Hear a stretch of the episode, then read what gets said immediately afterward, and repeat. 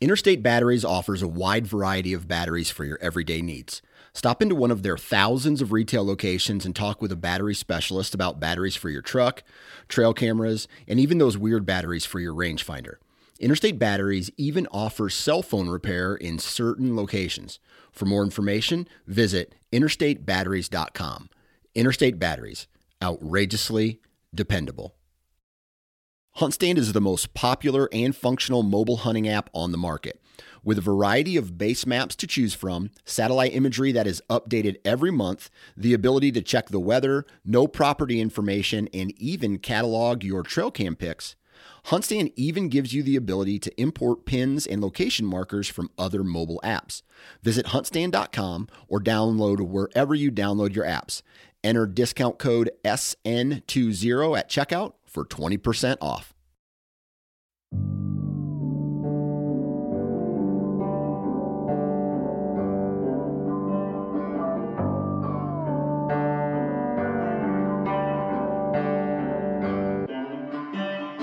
What is going on, everyone? Welcome back to another episode of the Wisconsin Sportsman Podcast, which is brought to you by Tactacam. I'm your host, Josh Raley, and uh, hey, thanks for joining me again this week. This is a special Friday edition uh, of the Wisconsin Sportsman Podcast. And actually, what that means is that I am a little bit late getting this podcast out to you. Had some things come up and just was not able to crank out an episode in time, but the wait is going to be worth it. I have uh, on this episode, I talked with Greg Tubbs from the Okayest Hunter podcast. If you haven't checked them out already, please go and do so. Wonderful podcast based here in Wisconsin. And just, uh, yeah, just some good dudes who uh, are all about making memories, having experiences, enjoying their time in the field, becoming better hunters, but not taking themselves too seriously, not letting themselves get wrapped up in the whole big buck thing. Now, yeah, sure, it's cool to kill a big buck, but uh, that's not what these guys are all about. It's more about the camaraderie and the experience and the memories that they take away from it. So, Greg and I get into you know, his hunting style. We get into sort of the vibe and vision of Okayest Hunter podcast and um, just talk about life in general. So it's fantastic episode. Uh, again, sorry I couldn't get this out to you guys on Tuesday. We recorded it in time to launch on time, but you know, with the editing process, I just um, just couldn't make it happen. So anyway, glad you could join us here this week. We're going to jump right into the episode right after a couple of commercials. But before we do that, I do just want to remind you all if you're not already, please follow along with us on Instagram so you can see what we are doing this fall. I don't have a ton of hunting plans until uh, that November time frame when I'm going to be all out after some whitetails. So, uh, kind of concentrated most of my hunting there from the last part of October into the first couple of weeks of November. But uh, anyway, yeah, we are going to be up to lots of good stuff. So, yeah, follow along with us on Instagram. Also, if you haven't already, please go over and leave us a review wherever you access this podcast. If you can leave us five stars, that'd be great. If you think it sucks, uh, I mean, leave us five stars anyway, just out of out of grace uh, and the goodness of your heart, I suppose. And uh, if you can, leave us a written review. That really, really helps. Also, be sure to like and subscribe and all that good stuff uh, wherever you can do that and wherever you get this podcast. So, couple commercials. First of all, Tactacam, they're the title sponsor of this show. I'm going to be running the 6.0 camera this year with the stabilizer mount on the front end of my bow. It's absolutely the best way to try to film your hunt so that you can capture those memories, not only to relive for yourself, but also to share with your loved ones. Also running the Reveal X Gen 2 cameras. Right now is that time of year when, you know, the white oaks are dropping and I've got um, cameras set up on white oaks right now. I'm getting ready to move them though. Kind of that last weekend of, Oct- of, of September, first weekend of October is when I really start to take those cameras and move them more into some traditional rut settings. And the plan for the cameras this year is to set them on some uh, some scrapes that I know are, are active year after year and wait for those things to fire up. I'm going to allude to that just a little bit in this episode uh, and see when those areas light up again this year. Again, because they're cell cameras, I can be sitting and waiting and uh, know exactly when that area starts to pop off. Love my reveals. Love the Tactacam point of view cameras. Go check them out if you haven't already. Tactacam.com and reveal cellcam.com. Next up, Huntworth. I'm wearing the Shelton midweight hoodie right now as we speak because this thing has just become my normal everyday wear. Uh, get up in the morning, throw my clothes on, throw the hoodie on. It just works. It's not too thick, so you can pretty much wear it all the time, indoors or outdoors. It's it, it's great. Love this thing. They also just launched their new Heat Boost line. You can go check all of that out at their website, huntworthgear.com. Huntworth Gear is also uh, available in all sorts of retailers. They're at like Blain's Farm and Fleet and a bunch of different places. So yeah, if you want to be able to go and touch these things before you buy them, find a local retailer near you, huntworthgear.com. And then finally, Deer Lab, it's the number one trail camera app for hunters and land managers. Helps you store, organize, and analyze all your trail camera data at a whole new level with all of its features. I'm pumped to keep an eye on what Deer Lab helps me pick up on as some of these uh, cold fronts start to roll through, and I begin to be able to see okay, what are the weather patterns and what are the wind directions that are getting these bucks that I'm after up on their feet during daylight. You can get a free trial right now of Deer Lab for 30 days. No credit card required. Just head over to their website, deerlab.com, to sign up. Then, if you decide to pull the trigger, use the code Wisconsin, all caps, to get 20% off of any of their plans. Now, with all that stuff out of the way, let's jump right into the episode with Greg Tubbs from the Okayest Hunter. Joining me for this week's episode of the Wisconsin Sportsman Podcast is Mr. Greg Tubbs from the Okayest Hunter Podcast. What's up, Greg? How are we doing, Josh? Doing really well, man. Welcome to the show. It is a, uh, it's a shame. It might be a crime that I have not had any of you guys from the Okayest Hunter on the podcast yet.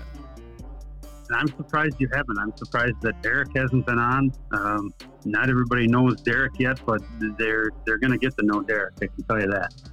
Man, I, I just you know th- th- it really it's wrong. It's shameful. It's shameful is what it is because you know I, have known I've known about you guys for a, I mean your show for a long time. Uh, Where to Hunt podcast. Before that, I listened to that show, and uh, yeah, man, I cannot believe that I've had a show you know based on Wisconsin content for, you know, over a year, and I've yet to have any of you on. So, welcome officially to the show. Thank you. Uh, need to get Thank all you. of you guys on at the same time one day. I think that'd be pretty sweet. But, uh, yeah, man, I, I especially wanted to dial in to you um, here at the beginning of the hunting season because last year, man, you had me pretty fired up. Like I was watching your Instagram stories during hunting season, and I'm like, you know, first of all, every time I see you out hunting, I'm like, man, I, I want to be doing what this guy's doing. But then, second of all, I was like, dude, this guy's pushing hard. Like you hunted, you hunted hard last year. I don't know how many days you hunted, but when you did, you went after it. Um, trying to remember, it was like 20. I mean, there's guys that hunt more than me, obviously, but I think I hunted like 24 days Gee, during the season. That was just during bow season. I mean, for a married man, that's a lot of days, dude. Yeah, it is, and it, it will take a toll. it will take a toll. So, uh, note to all you married guys out there: be nice to your wife, help her out when she asks, and that will kind of be the reward is to be able to go out and maybe hunt a little bit more. That's right, man. I, I think I think I hunted a total of nine days last year, and and by the end of it, I was really pushing things. Like she was done. So yeah, man, twenty something days. That is uh that's a big deal. But man, if, if there's anybody who's listening to this show who's not familiar with the Okayest Hunter or has is not familiar with you, why don't you start things off by kind of just telling us a little bit about who you are, what you do, the show you're a part of, all that good stuff. Yeah. So uh, Greg Tubbs from the Okayest Hunter podcast. Um, from southeastern Wisconsin, we'll say that. I, I love to hunt, love to fish. You know, born and raised Wisconsinite. Uh, pretty much bluegills to, to, salmon out on the big lake. Um, and then I love to hunt whitetails and love to hunt turkeys. I used to duck hunt quite a bit when I had a dog. Um, yeah, man, I, I, think hunted just about everything but bear and elk in this state and, and wolves, but coyotes, you name it, small game. I, I loved all of it. Very cool, man. So you haven't hunted bear yet. Have you put in for bear points or? Yeah, I'm up. I'm up to four points. Yeah, I'm up to four points. Um, the zone where my uncle has property, way up north. Um, sounds like I could get by with uh, with two points to possibly draw. And there's there's a fair amount of bears there, so uh, we'll see. I might I might uh, apply for it and, and, try and get one for next year, and if not, it'll definitely be doing it the following year. See how it goes. Yeah, very nice, man. I'm I'm up to three points now, and Okay. I, I've seen some of those units where it's like, okay, I could probably get by with with less, but then I've also got some buddies who are like, no, you need to hold out for over here. Uh, it'll take you nine years to get one, but you you need to hold out. It's like, man, I don't know. Nine years is a long time.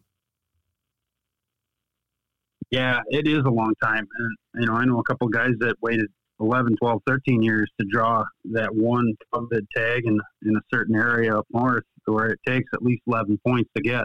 Jeez. And the, the Bears, the Bears are, are good size there. Uh, but that's a long time. You know, if that were the case, I should have been applying years ago already. But what do you do? It's, it's one of those things where you, you think about it now. You, if you're thinking about it now, no matter what it is in life, if you're thinking about it, get on it right now. Don't don't go. Well, maybe I'll wait till next year. Just just do it. Get Yeah. it done and over with. man, that's keep a working at it. that's a really good point, man. Like I, I think I would rather hunt bears or or elk or you know whatever it is that you want to go after. You know, do it. I, I- I'd rather do it three times than get to do it one time in my whole life. You know what I'm saying? Yeah, I, I agree with that. Like I had opportunities where I should have taken advantage of. You know, when I was in my twenties, I should have been going out west and hunting elk. Instead, I was, you know, maybe chasing women and uh, and riding riding dirt bikes and ATVs all the time. So, should have, could have, would have stuff. Absolutely, man. Well, hey, let's let's talk for just a second on the uh, the podcast that you're you're a part of a of a podcasting team, kind of. You guys all uh, are co-hosts. Uh, how long have you been doing the show? Uh, so when it was Where to Hunt back in 2018, I believe is when I started with Eric. And then we switched it up and rebranded and kind of approached a different audience with the Okayest Hunter. Uh, I want to say that was in 2020. So I've been there that whole time with him. And we brought Derek on last year. He was willing to come and hang out with us. And like he's really not an Okayest hunter. He's a very good hunter, and he he's a teacher by trade, so he enjoys helping people, and he's very good at it.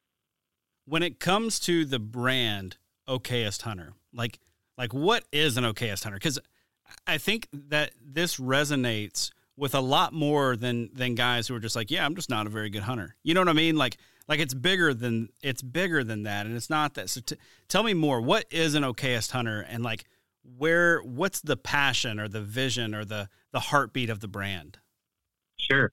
No, I good question. Really good question. So, I mean, everybody's idea of an Okayest hunter is is different, but in my mind, I I, I hear the term Okayest hunter. Uh, it tells me it's a guy that loves to hunt. He's not as good as he'd like to be. There's always room for improvement, and he wants to learn more. I think that's that's probably the quintessential definition of an Okayest hunter.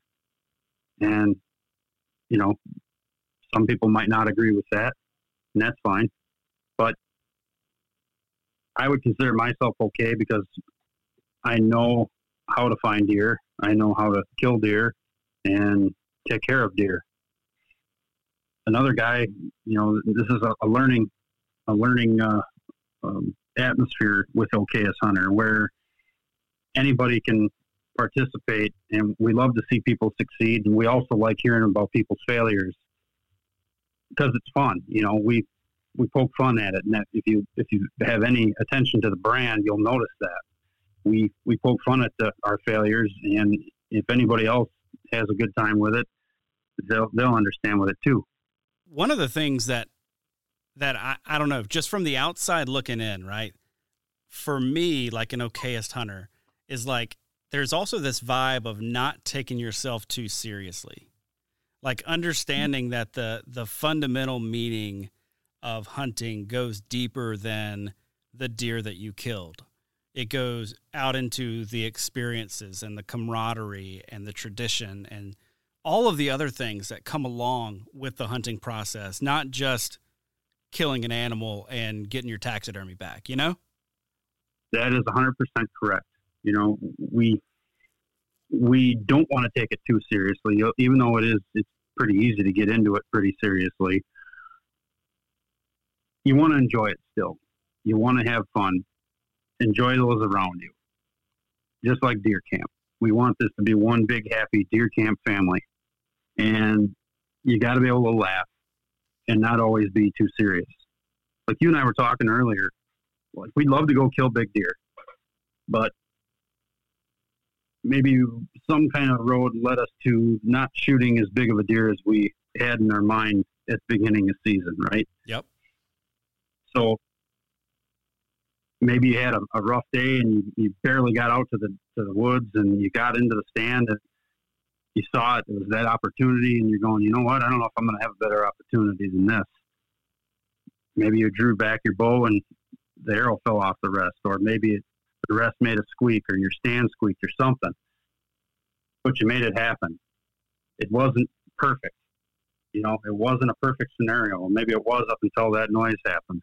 But at least you were able to make something happen. You made a memory. You went there, you harvested that deer, and you're happy as heck about it, and you had a little bit of a story to tell with it. Everything's a memory. Yeah, yeah, that's good, man. That, you know, the, the deer that comes to mind is the one that I shot in Wisconsin last year. It's a smaller seven point, and um, you know, I think a lot of guys probably look at that and say, man, even, you know, yeah, you're hunting public land, but but I, you know, you could have waited for something bigger, and I could have. I had a I had a couple of days left in the prime time of the season, but man, that buck is is like one of the most special deer to me. Like one of the most special uh, memories as far as like my hunting career is is that buck and everything that it meant kind of all summed up in this one moment of success and like the you know the woods smiling down on me there for for a brief moment but man i i want to circle around to uh, you and your hunting style like i said earlier on your Instagram account, you did a great job taking the masses along with you last year. And one of the things I kept thinking was like, man, this dude hunts some tough areas and he's hunting really, really hard. So I don't want you to give away too much, but what can you tell me about like where you hunt and kind of what the what the terrain and what the feel is like? Sure. I mean, it's it's no secret it's public land, um, but it, it's swamps and marshes. That's what I have to hunt, um, and that's where the majority of public land is. It's land that people maybe didn't like as much, and they were happy to sell it to the to the state because it wasn't tillable, you know, or it was just not the best soil. So that's where I hunt is is the public land, swamps and marshes. It is tough. Um, I mean, last year wasn't so bad, and the year before, for that matter, because we're in a drought. You know, we didn't have a lot of rain, so a lot of it dried up. Well, this year we got rain late, and it's it's getting wet in there again. So high ground is is uh, fewer and farther between in some of these spots. But I do hunt a lot of lot of wet areas, so I'm usually wearing knee boots or hip waders depending on where I'm going. And it is hard. It's hard to get in. It's hard to access. Um, I am finding more and more trail cameras and finding more people in those places where I used to not so more, not so much. But you know, it is public, and you can almost ex- you're going to have to learn to accept the fact that it's public and people are going to be there. Uh, I'm I'm very mobile, as, as you well know. If I'm not carrying a, a small tree stand and sticks, I'm carrying my my saddle and, and platform and sticks uh, depending on you know the area I'm thinking of hunting. If it's got good trees where I don't have to trim a whole lot of anything because we're not allowed to trim here in Wisconsin, um, I'll run the saddle because it's it's pretty quick and it's lightweight and I don't have to worry about snagging anything. Um, if I'm in an area where there's a lot of bushier trees and the the back cover is really good, I'll run that smaller uh, lone wolf alpha tree stand and, and, and tuck right in. It's it's pretty pretty nice and, and easy to hang. But I don't hunt the same areas twice. I, I keep moving until I find signs. You know, I killed my buck last year, November 12th, um, and I just went in and started walking past the guy on the way in. He's like, "Hey, where are you hunting?" I said, "Oh, I'm hunting over here." Oh, good luck is all he said, and he kept walking. And uh, I just started walking. I walked the trails, the areas historically I knew I, where I would find sign that there was a good if there was a decent buck in the area, and I don't know, I probably covered two miles of terrain through there and, and never found hardly a rub. And then all of a sudden, I have one area, and it's like, okay, there's a rub here. It's pretty fresh. There's rub over here. It's about hip high. This looks like a good place for me to settle in. I'm going to go over here and I'm going to set up. And no sooner did I get up the tree, I didn't even have my bow up the tree. I had a, a fork horn come cruising by, and I could have shot him pretty easily. And I just watched him. I even got video of him. I, I posted it on my story way back when. And uh, he he made it past, and and that was it. It was at like twelve thirty during the day, and it had rained and snowed several times, and I had my camera and everything set up, and it was getting down to closing time, magic hour, you know, where pretty good chance you're going to see something come cruising through, and it had snowed one more time, and I put the camera on the camera arm away, and uh, all of a sudden I, I hear a branch crack, and I look, and I could just see a little reflection of sunlight off of something shiny, and it was it was a buck coming my way, and he right on the string came right to me, and he stopped at one little opening, and looked around, and I thought to myself, you know, he's past the ears just barely, and if he comes right here to this little opening, I'm going to have to shoot him. And once you know what he did, he walked right to me, and I ended up shooting him at four yards away from my tree. And he booked it 60 yards, stopped, turned around, and fell over dead. I watched him die in sight. Oh, that's a good feeling. It was. It was a great feeling.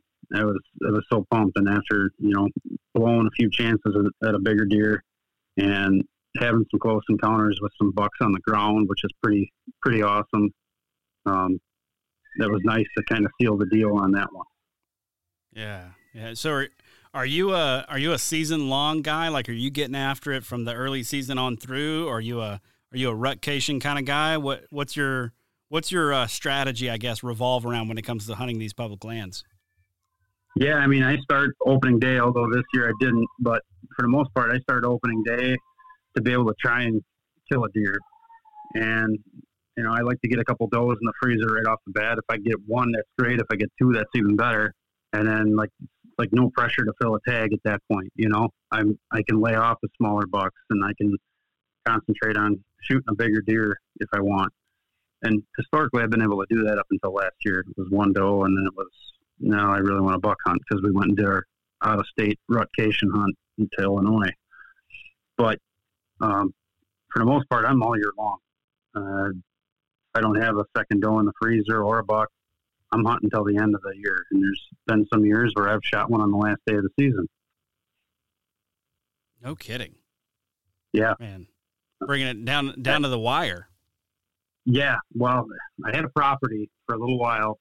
Uh, it was in, in a a metro area where they you were allowed to bow hunt in there. You weren't allowed to gun hunt, and the landowner wanted me to shoot as many deer as possible off of her property. So I think my best year, I shot four does and I whiffed at two other. Um, I, I think it was the first or second year I was I had permission on that property. Um, I I killed quite a few deer in the four years that I had that property, so it was it was good. It was it was kind of nice because I was getting back into bow hunting. I, I took I couldn't I didn't have time to bow hunt in my previous job. It just wasn't going to happen uh, with being on call and, and, and doing all the service work I did. It was just very tough. And then being married too, you know, you, you got to be able to, the time you do have off, you need to spend time with your significant other. It's, it's important. That's right. That's right. You've said that you're super mobile and you're hunting some terrain that I think guys will recognize from, you know, stuff like the hunting beast and all that kind of thing. Right. Are, are, you using what you would consider like beast tactics or or like what what are you keying in on when you're hunting these I mean, pretty large, you know, swamps and marshes? Yeah, I mean if you want to call them beast tactics or mobile mobile hunting tactics. Um, Dude, I want to call them I want to call them Tubbs tactics.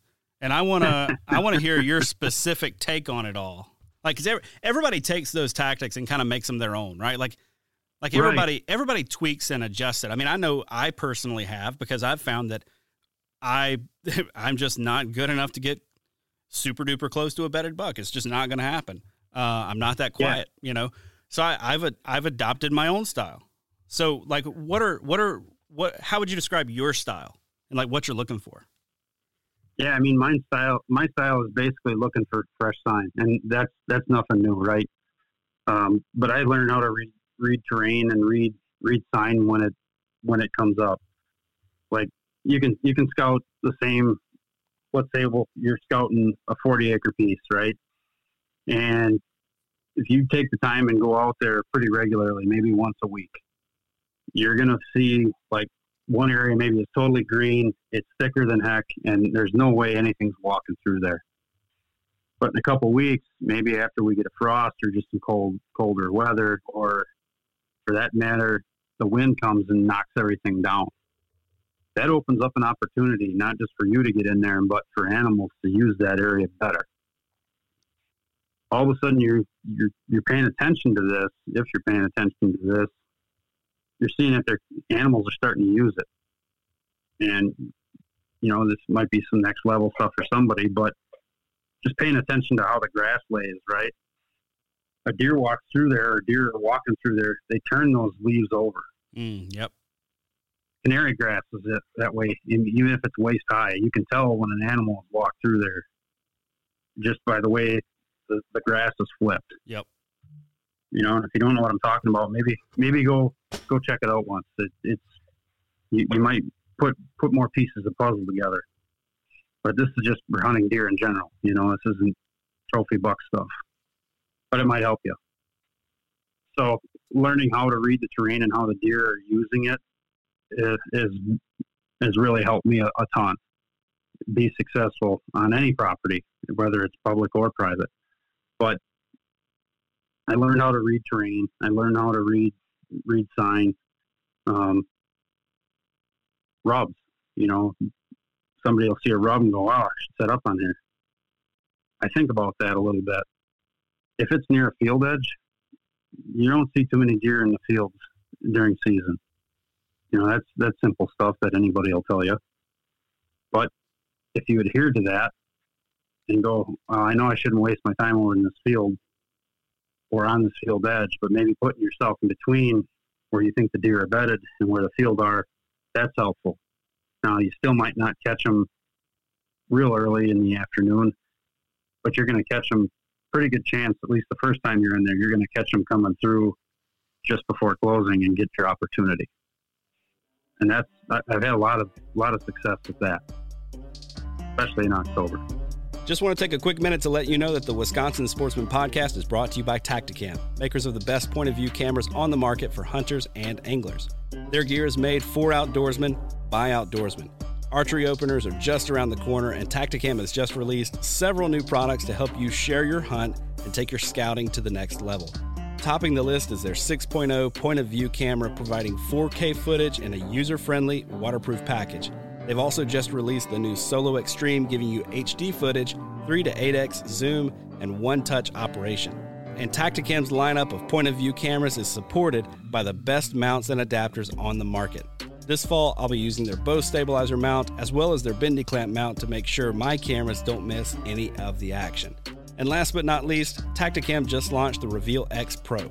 With no visible flash, built in LCD screen, and built in GPS tracking, the Reveal X Pro will help you take your scouting to the next level.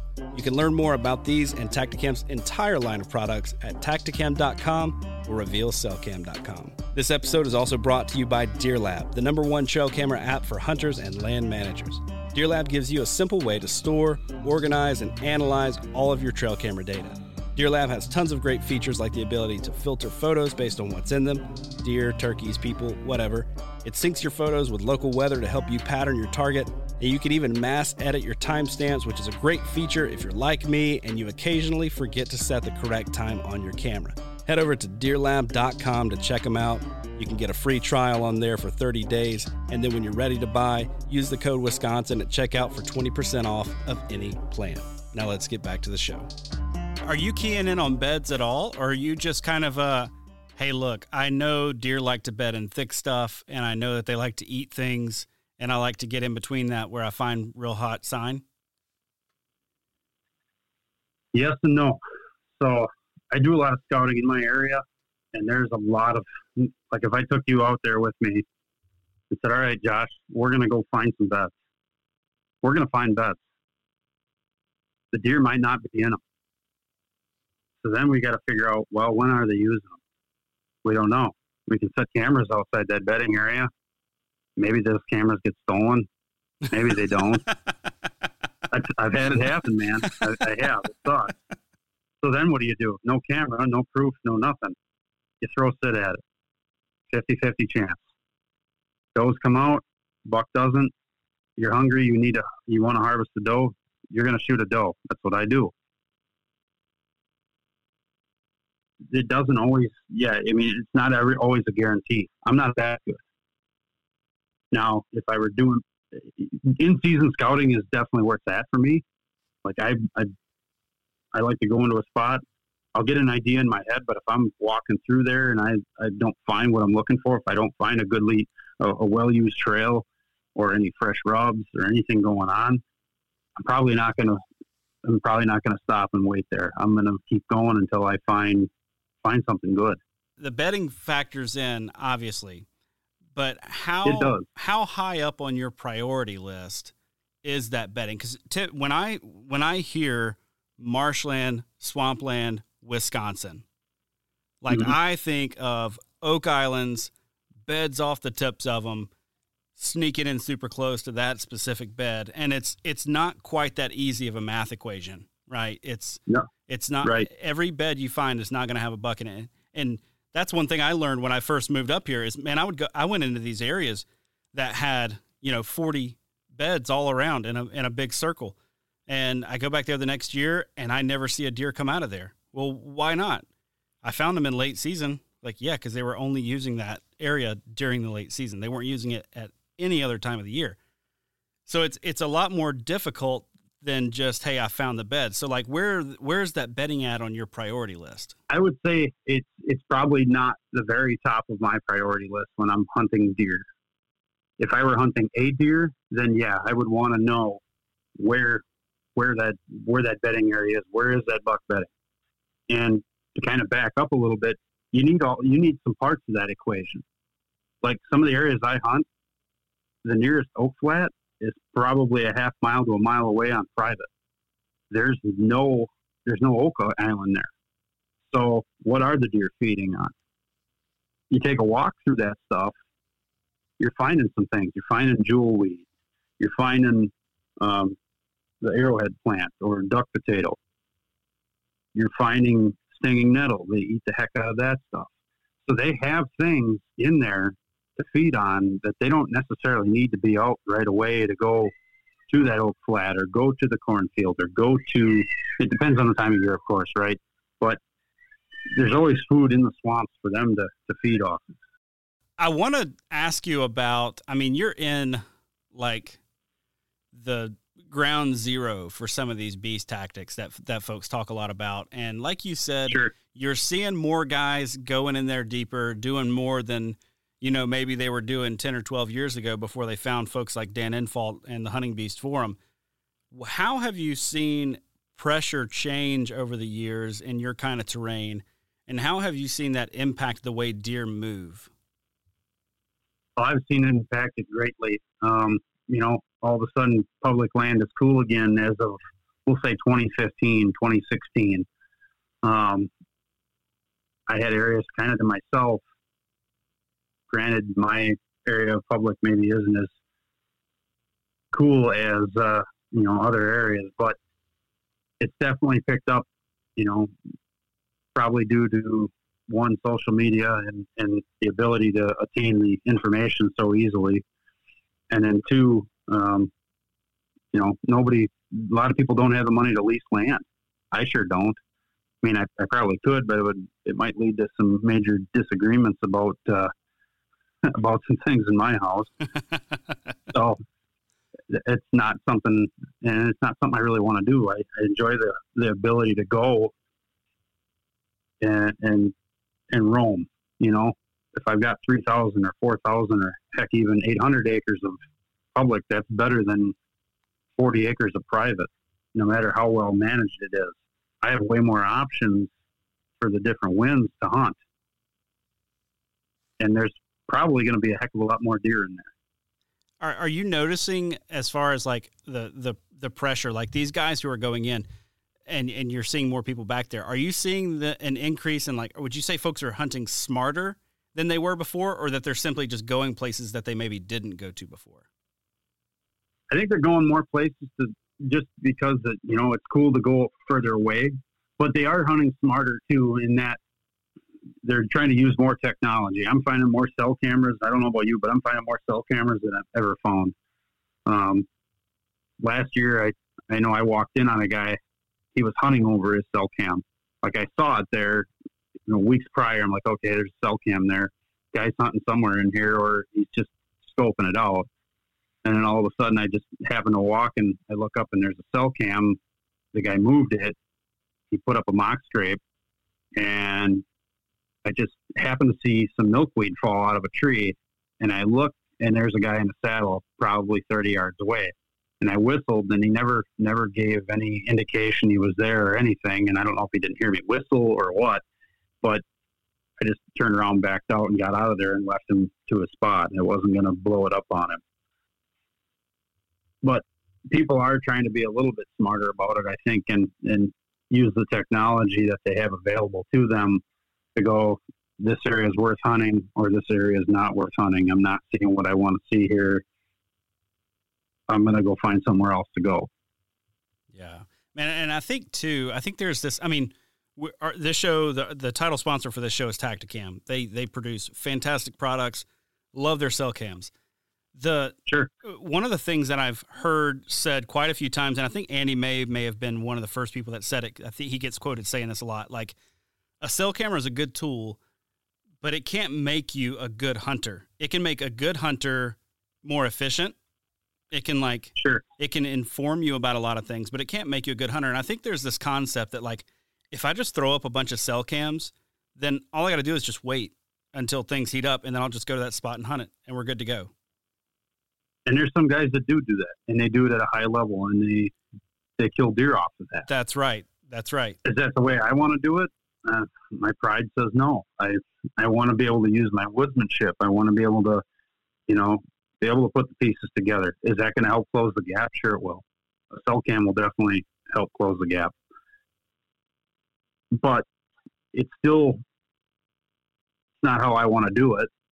I own a couple, but they're more for security to keep an eye on mother-in-law's property or they're you know i just want to see maybe who's using what area so to speak. Even if it's hunter pressure i want to know if one area there's a bunch of hunters on that camera. But it's good that means i i don't need to go in there then. Somebody else is in there already. I'm gonna go find another place to hunt. It's good for that. Yeah and i found too one of the things that i like to do with them is hang them up over like I've I've got a couple of areas, two in particular, that are really really good during the rut, and I like to hang them up on those first couple of scrapes where I can kind of see when these areas kind of kind of turn on a little bit. And it, it, I'm not going to go in there necessarily and hunt right over that camera, but it tells me you know these areas seem to get large concentrations of bucks right around you know the the the peak of the rut, right? And so I want to see yeah. every year like when that area is hot, but that doesn't mean that I can just go in there and sit over that camera and have success. No, and if you've tried doing it, you know that you're not going to have success. I mean, you can do that with a, a standard SD card camera, but you got to visit it more often to get your intel, and maybe your intel is only going to it might be three weeks old by the time you get to it. Yeah. But it's something that you can definitely store in your memory banks, or if you're real real good about organizing, you can maybe put a journal with, together with all that information. Yep. Yep. And you know, man, one of the things you mentioned a second ago, you want to be able to do it with your woodsmanship. And I think that goes right along with the whole okayest hunter vibe, right? Like you you love hunting, you want to get better at it. I'm curious what you would say is like the thing that you're learning or working on this year. I I try to go into every year not so much with like goals in mind of like I want to kill this size of a deer or whatever, but certain either tactics or strategies or or things that I'm trying to implement or learn to get better? Is there something that this year you're like, hey, this is my thing for the year? This is what I'm trying to learn, or this is what I'm trying to add to my tool bag this year? That's a great question. Uh, there's always things that for me to think about and that I want to learn to do better. But I think um, being more efficient would be something I could. I think all of us could benefit from learning how to how to be more efficient. Whether it's you know squaring away your gear, getting things together um, ahead of time, getting things done at home, honey-do list. You know, um, more scouting. You know, I, every year I come into it and I go, man, I just don't feel like I scouted enough this year, especially. Uh, I've scouted more in other in years past, and I just don't feel like I've I've gotten enough of that done. Um, scouting, I don't think you can ever do enough of, in my opinion. Um, in season is always best. That's how I've, I've done my most damage is in season scouting with the with a stand or saddle and bow in hand. Uh, but like I every year I want to kill a bigger buck. Will it happen this year? Who knows? But I'm trying to learn to approach approach a bedding area better. You know, even if it means it's going to be the long way around in the middle of the morning. You know, in the dark. I would. That's one thing I really want to focus on is is trying to approach a betting area better, more effectively. You know, entrance and exit. I think that's that's something that we all could work on. Yeah. So what what are you doing to try to get better at that this year? Like, like is it quiet? Is it moving slower? Like what? Or is it all of it? Is it is it the total package? It is total package. You know, quiet quiet means moving slower. And I'm only six foot tall, but I get yelled at by my wife that I walk too fast. So slowing down, maybe just take the, the longer route to get there will, will probably be the ticket to it. Man, so I want to come back now to this past weekend. I mean, it was the opener in Wisconsin, and you and I have something in common. Neither one of us got out uh, for the opener. I was texting you last week as we were talking about recording today, and I was like, "Hey, man, go kill one on opening day. That way, we have a fresh story to tell for the podcast." and uh, you didn't do that. So, uh, no. number one, what happened? And number two, what were your plans for the day? oh, and okay, it's hunter fashion.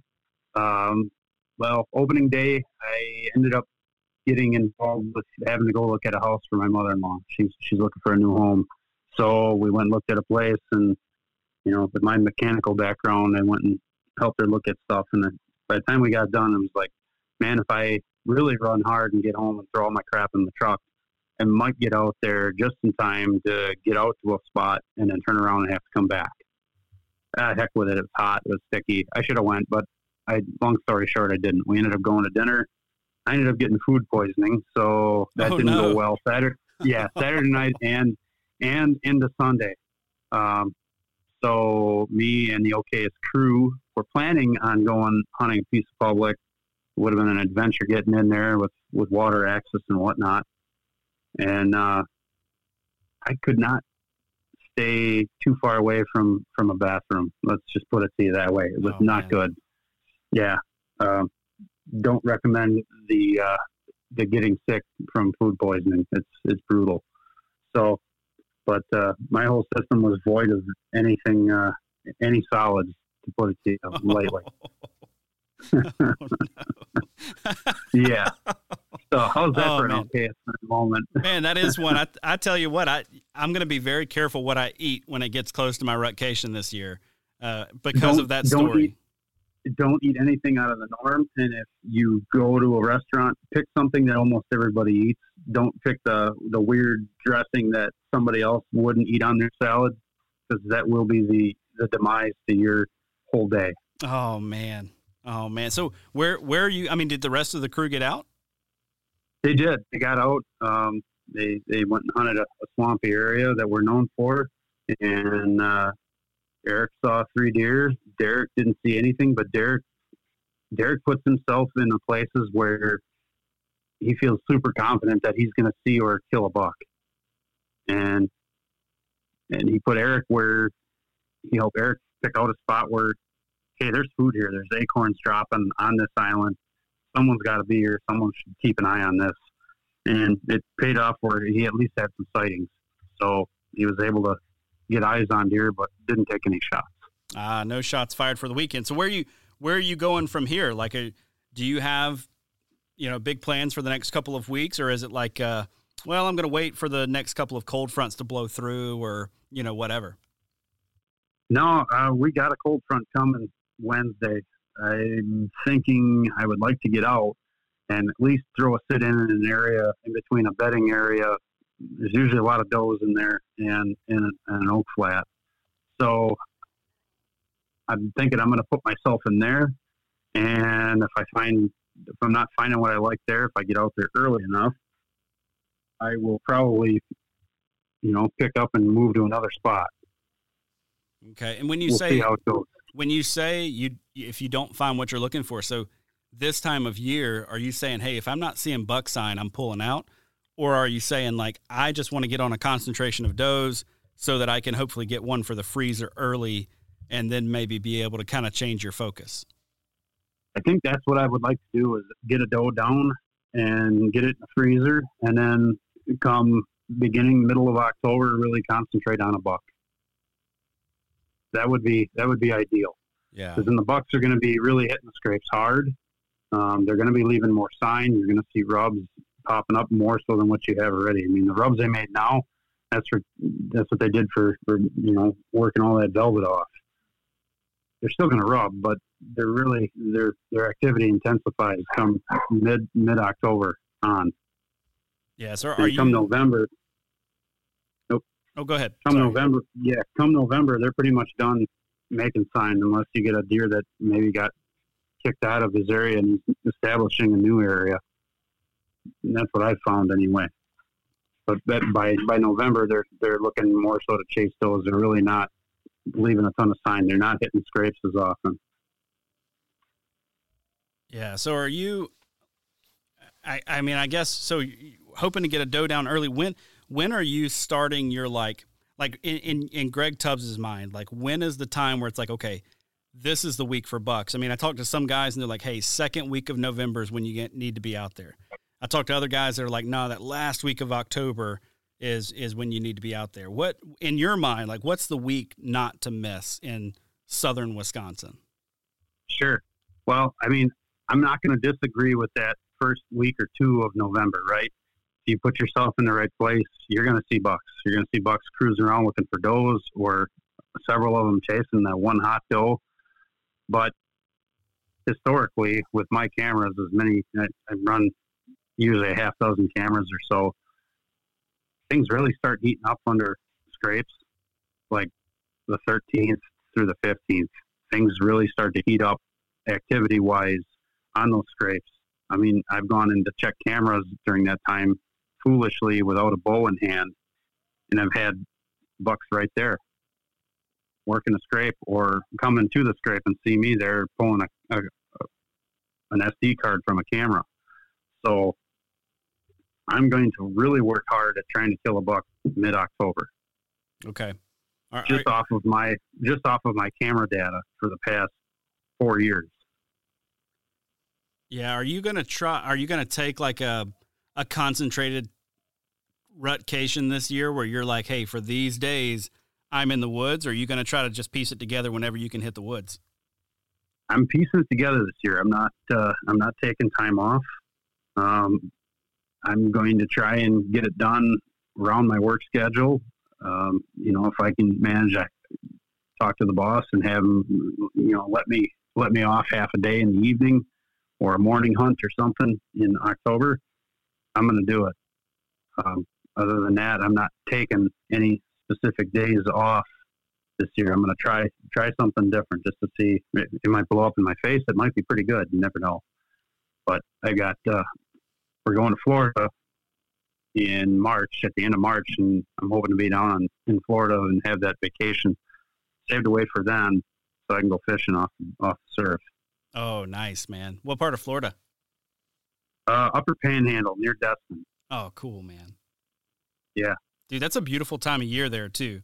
I'm from I'm it from is. Mobile, Alabama, so it's like okay. That late, you know, second half of March is just absolutely gorgeous. Yeah, it certainly is. I mean, you get days in the 70s, you'll creep into the 80s, you might hit a few days in the 90s, depending yep. on what, what weather front pushes through. But I don't know, man, there's nothing like fresh pompano and fresh whiting right out of the surf and into the pan. Oh, dude, you're speaking my language now. Love surf fishing, man. Love it.